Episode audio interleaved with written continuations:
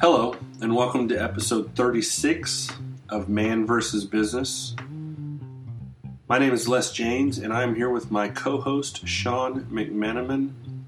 This week, Sean and I are discussing environment reviewing and gap analysis. So, with that, let's go ahead and start the show. So, Sean, how are you doing today? Good, Les. How are you? I am doing fine. Weather is nice here. I'm sure it's really nice out in California. Yes, uh, we had a hot spell. People out here think it's hot on the uh, West Coast when it gets to about 85 degrees. Oh no! yeah. Now I should I should qualify that by the shore in the Bay Area. That's hot. It, it gets to Texas hot in the Valley. Sure, sure. So, Um, so um, uh, we're kind of going to circle back around and kind of go back to the uh, kind of the front end of the business and start looking at um, information or topics as it relates to working towards business excellence. So we've spent the past couple months on very broad, high level topics um, in which we've covered you know array of, of information and things. And I think we want to start kind of drilling down a little bit and um, kind of working our way through some very specific things that you know I think that you and I agree or may not agree uh, has some very uh, large value towards becoming an environment which we would classify as you know uh, world class or you know business excellence or you know whatever you know buzzword you want to use. And so we thought today we would start out with a topic of um, environment review and gap analysis. So what we mean by that is is actually um, the activity and actions that you know a person might do or take either you know coming into a, an environment as a new person or being elevated to a new role and what you need to do to kind of understand what's going on and there's an array of of actions and activities that um, take place when you do something like that um, but we want to kind of touch on all those kind of items during this during this podcast. So that's kind of where we're starting and, and on this particular one, and, and we're gonna see what we can dive in and, and figure out from here. So uh, you know, Sean, both of us uh, have kind of taken on new roles in our uh, director of operation roles, and I think this is one of the reasons why this topic is kind of hit home for me. So when you kind of went into your environment, what were some of the things that you focused on first as it relates to reviewing the environment and you know understanding starting to gather up information that would help you with gaps in your environment you know, your word there, gather up, is is I think the key point in that question. And coming into a new environment, especially as as a leader, you really have to ask questions, gather information, because the organization has been operating, and and whatever level of performance the operation's been running under is what it is. Okay, so as a new person, a new leader in the organization, that's what you have to do is know what questions to ask and and understand and listen to the answers because as you get the answer um, from different individuals and maybe even different functional areas, uh, they might not be consistent. Yeah. That will help you in understanding on, on how information flows. Um, information validity, you know, might not, you know, somebody, and we've talked about this in our other podcasts where where people save a document that was published, you know, 15 years ago, and they continue to use that. So, so finding out the most recent, you know, quality statement, the, you know, the most recent uh, quality manual. Um, you know, people might be operating under different under different um, understandings and different documents, and there's been nobody really to tie it all together. And, and when you talk about director of operational roles, I mean that's basically what it is: is tying the operations from front to back together. And, Yeah. I, and I like the fact that that we've done the last whatever 35 shows and we've talked on different topics. But circling around now and going a little deeper, I think will be beneficial both to us and to hopefully the folks that listen out there in yeah i would agree podcast land. I, you know, I, you make you made me chuckle there a little bit when you talked about you know documents that you would find throughout the environment uh, that are old and whether they're being used or they're not being used. Um, I have ran across so many of those in my you know my 1st mm-hmm. year at my my new location. It's uh, interesting when you come across those items how you hear the oh yeah I forgot about that. right. right. Yeah, so yeah. I knew I knew we had one of those, but where where'd you find that at? yeah. See, those are those are those are things that you know we can categorize as low hanging fruit when it comes down to correcting where people get information yes. from. Now, I will say though that um, as as the new person or you know new role, you can't get frustrated trying to fix each individual problem that you come up with. Right. I, I, I would really recommend, and one of the things that I know is, is difficult, but I know, at least for me, was very important not to not to go in and say, okay, well, this is the way we should do, you know, this process of say purchasing or say um, receiving of, of materials. Uh, you you need to understand what happens and what goes on in the organization well enough to to understand the impacts that would be affect you know what what would impact the other areas of say invoicing and and quality um, if you pick and choose or try to do something too fast now I know and, I, will go back to me and probably you as well the the want and the desire to sure. get things turned around quickly based on what you know in your mind is there. Right. And I'm not saying that you have to you have to hold back on that, but don't be afraid to gather as much information as as necessary, which is more than you think at first. Yeah, I would before say before you actually implement changes. Yeah, I would say that you definitely should be doing a ton of gathering and so to speak sticking all of that in your back pocket because at some point that information is going to become valuable and it's going to become important to a particular project that you're going to tackle. But on the flip side of that, I think that coming into an environment, your first, you know, I'm going to say first three months is really you're trying to understand the processes. You're trying to understand what documents they have in place. You're trying to understand even some of the intangibles like the politics in the environment. You're trying to understand reporting structures. You're trying to understand culture. That's a big one. You're you know you're who's trying got, to understand the, uh, all, those things. Right. Right. Who's got the um, the non-organizational chart power? Yes, that's a very good one.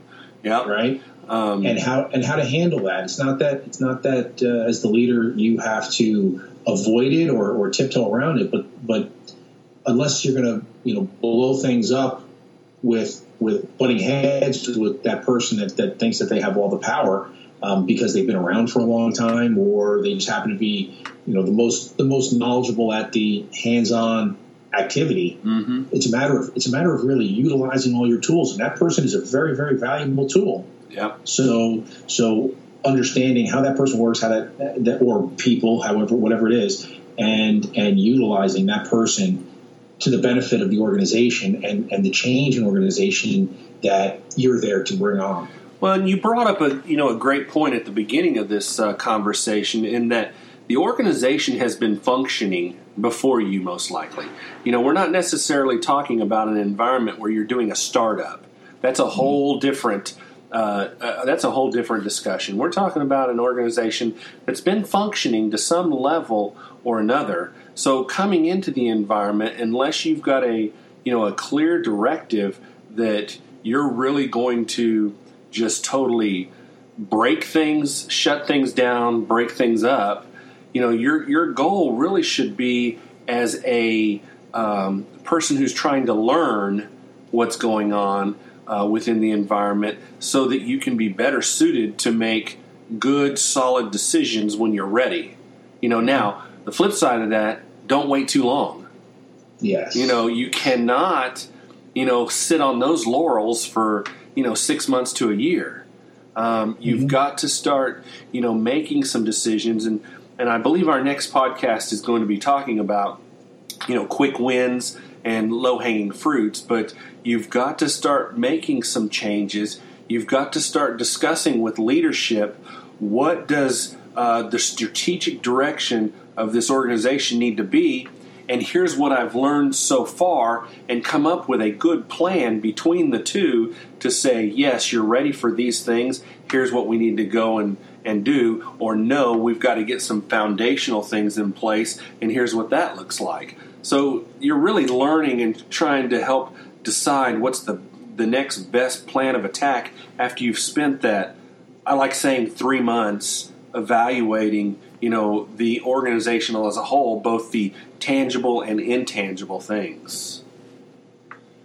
Absolutely, well said. And I, and what I'd like to bring to this this conversation is is that the, the tasks that would represent what you're saying there as not waiting too long. There are things that you can do along the way. Sure. Uh, pinch points. You know, there there there are pinch points in, in, an organization that can be that can be corrected and the culture move towards correcting. For example, schedule. To me, schedule is cut and dry. Yeah. All right. If if there's been a problem, so say you went to an organization and now you're in charge of operations and schedule has been one of the topics that you know you discussed prior to getting getting into that organization. Sure, you can understand what is going on, but the thing is, you can always overlay the concept and the the need and importance of meeting a schedule. And it's okay to tell folks, okay, if the schedule is supposed to be two weeks and you can never get it done in two weeks, well, let's let's break it down. And you will get plenty of help in breaking down what happens in the schedule.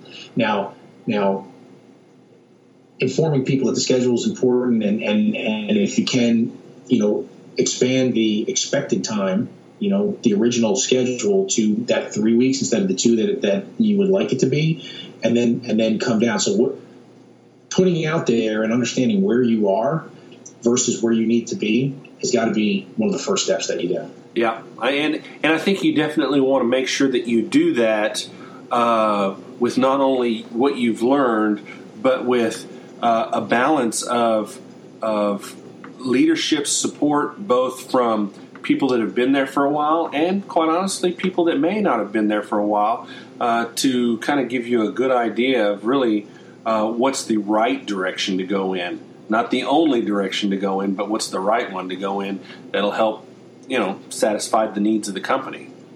Mm-hmm. Absolutely. So I guess, and that's why I just wanted to make the point that that yes, there's a there's a time to listen and a time to understand and a time to ask a lot of questions.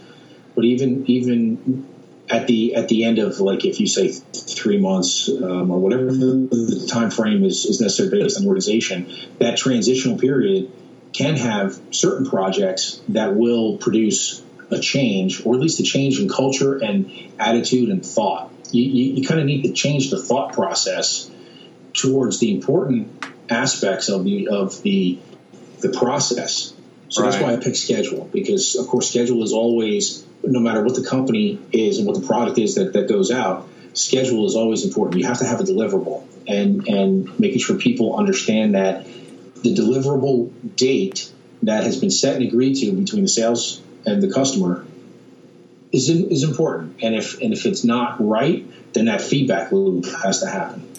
I, so building that process though comes you know well after this this cultural um, let's see, introduction, I should say. Okay. You know, I think that um, from a revi- environment review standpoint, that one's the one I, I think of as as you know the you know the words hunter gatherer. You're going to do a lot of gathering, and you should try to gather up as much information as you can, and try to organize that information, knowing that one you're going to either revisit it somewhere down the road, or two, you're going to be improving it somewhere down the road, or three, you're going to be scrapping it and you need to know what you just scrapped and have mm-hmm. something in Absolutely. place. You know, the other half of this uh, this title is uh, gap analysis. So I think as you're going through this process, um, you're you're also trying to understand where are the gaps in my organization and of course, you know, one of the easiest things to focus on is always a process. But remember, there can be gaps in communication. There can be gaps in um, how the, how, of course, how the business is ran. But there can be gaps in philosophy. There can be gaps in in strategy. You know, so there can be a lot of different gaps. And of course, I think of gaps as kind of uh, just being holes in the process where just something is not getting done. There's there's nothing in place to help um, ensure that you're being successful. And so you really, as part of this review, you want to go through and find as many of those gaps as you possibly can. Right. I'd like to add to that um, in the definition of gaps. Uh, you know, gap to what? And you put it you put it nicely. A gap to being successful. And and what is the measure of success? So the upper management can can set the goal for success as whatever on time, um, high quality, all of those things. But the other thing that that I think a person moving into a position that we're talking about here is also finding best practices and benchmarking.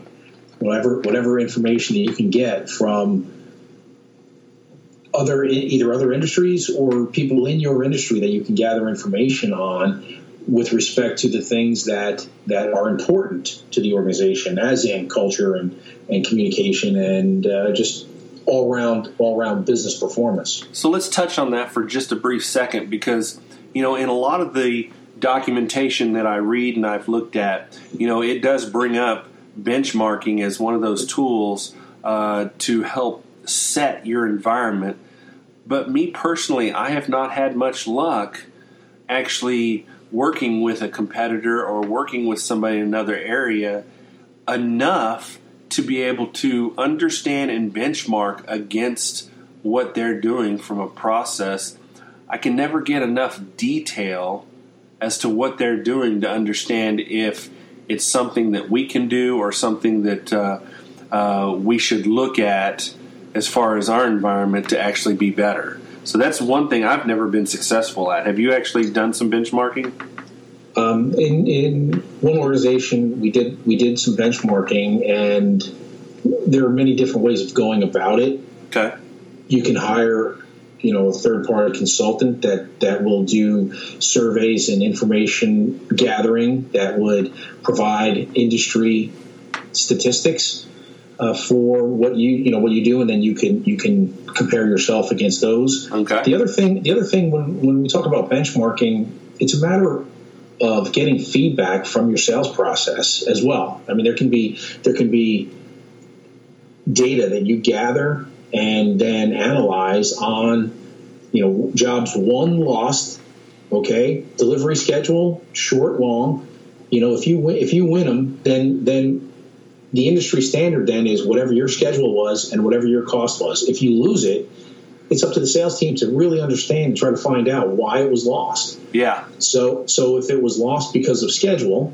okay, then you have to understand that that maybe your schedule was different and as you build that data and you find out that you lose jobs because of schedule, well then then the benchmark for the industry and, and your and the jobs that you're bidding, you know, is schedule and you've got to go and attack the issue you have with schedule. So you can get a lot of information from the customers and the potential customers that you're dealing with. It's just a matter of training the sales team to ask those questions and really then record it in such a way that it can be analyzed. So, so I agree with you on customers. I, you know, I think that from a customer standpoint, you know, I can I can see, and I have been somewhat successful, you know, gathering information and and doing stuff like that.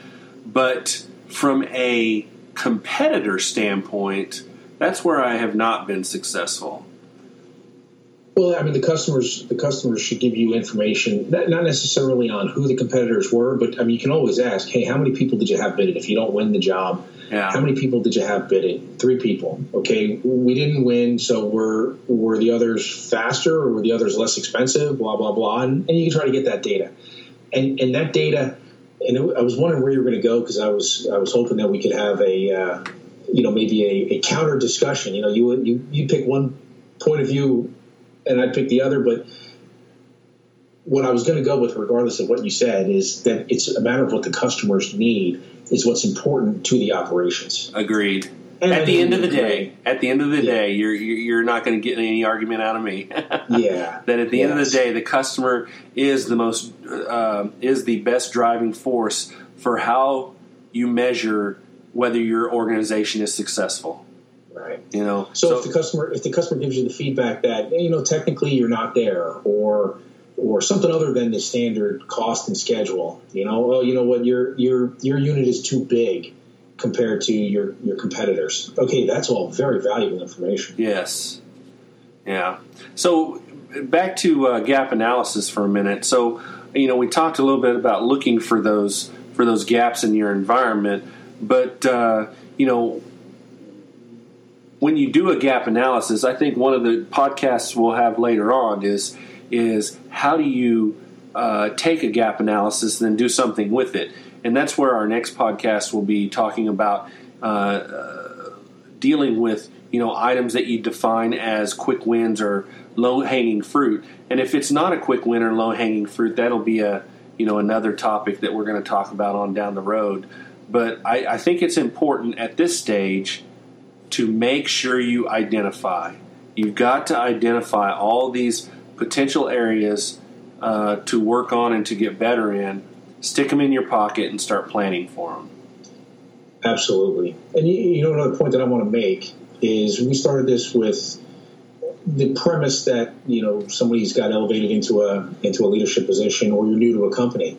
But I mean, this can be the same thought process and discussion for somebody who's been in a company for five years to really sit back and think about everything that's going on. You know, honestly assess your own closeness to the situation. If you're if you're in meetings and you're finding you know issues or or you, are you're, you're finding yourself defending what the pro, the existing process is. Mm-hmm. Really taking stock and saying, well, you know what, what could be different, and am I too close to the situation to really see the shortfalls? So I think I think we can talk the same thing about somebody that's been in a position for a long time, and yeah. and and and there's nothing wrong with with taking stock and see not don't change things just to change things maybe if if you can look at it this way, if everything's going perfectly, and you can sit back at your desk and say, "Wow, everything is perfect." Really think about it. What what does perfect mean, and could it could it be better? Because perfect doesn't really have a definition when it comes to business excellence. You know, I think that's a great way to sum up this discussion. Um, in, in that you're you're trying to truly evaluate what your organization currently looks like and what it should look like. You know, and as a leader, you've got to have a vision. You've got to you've got to have something in play to to elevate the organization to the next level. Um, you're trying to get to, like we talked about a minute ago, you're trying to get to world class status. I think every company should try to make that part of their you know their goal. You know, is, right. is to be the best of the best. I mean, what what com- yeah, what company wants to sit around and go? We just want to be uh, mediocre and kind of play in the middle ground, and, and we're just okay with that. right, and right. Nobody nobody thinks that they want to be there, but but companies end up there, and right. and in my opinion, why do they end up there? Because they do the same thing over and over again. And if the market conditions are good enough for them to continue to sell and make a margin that is acceptable to whoever forecasted the year, then you will you will sit there and spin in a circle. Yeah. If if you if you sit back and say, okay, well, how do we not only motivate? Motivation is is one level, but inspire our organization to do better than what is expected out of the industry. Then that that's the step first step or, or one of the many steps to world class, which in air quotes here, what, what a world class organization does. I mean, inspiration versus motivation, two different things, two different yeah. things, kind yeah. of like leadership and, and manager. Yep, agreed. Right? Agreed. You know? And, and inspiring people to do more is, is a heck of a lot more fun and beneficial to both the leader and the people being led than just motivating them, being a cheerleader, rah rah. There are pieces and, and parts of both of those that have to be done, but look at inspiration over motivation. So to so to uh, kind of wrap wrap this up, I think that that's really one of the reasons why we started this podcast, and and an, another reason why we're kind of circling around and going into some detail is that we're truly trying to give leaders and people in organizations somewhat of a roadmap uh, to help support them as they're you know going through you know business activities and, and, and business business functions. So you know that's that's one of the reasons why we do this podcast. Right. We we have fun and we enjoy the business that we do. We enjoy talking about how to do business better. Yeah. And I would, it'd be great if more people could feel the same way rather than just having a job. Exactly. Mm-hmm. Well, why don't we go ahead and uh, stop here for the uh, for this podcast? We appreciate everybody listening, and we will talk to you all next week. Thank you. I hope you enjoyed this episode of Man versus Business. Please note that neither Sean nor myself are business consultants. We just have a strong passion for discussing all things business. Please remember to visit sigmatree.co to see our other podcasts, our business ventures, and our blog. And by the way, you can also drop us a line from the message page. Again, thank you and have a good week.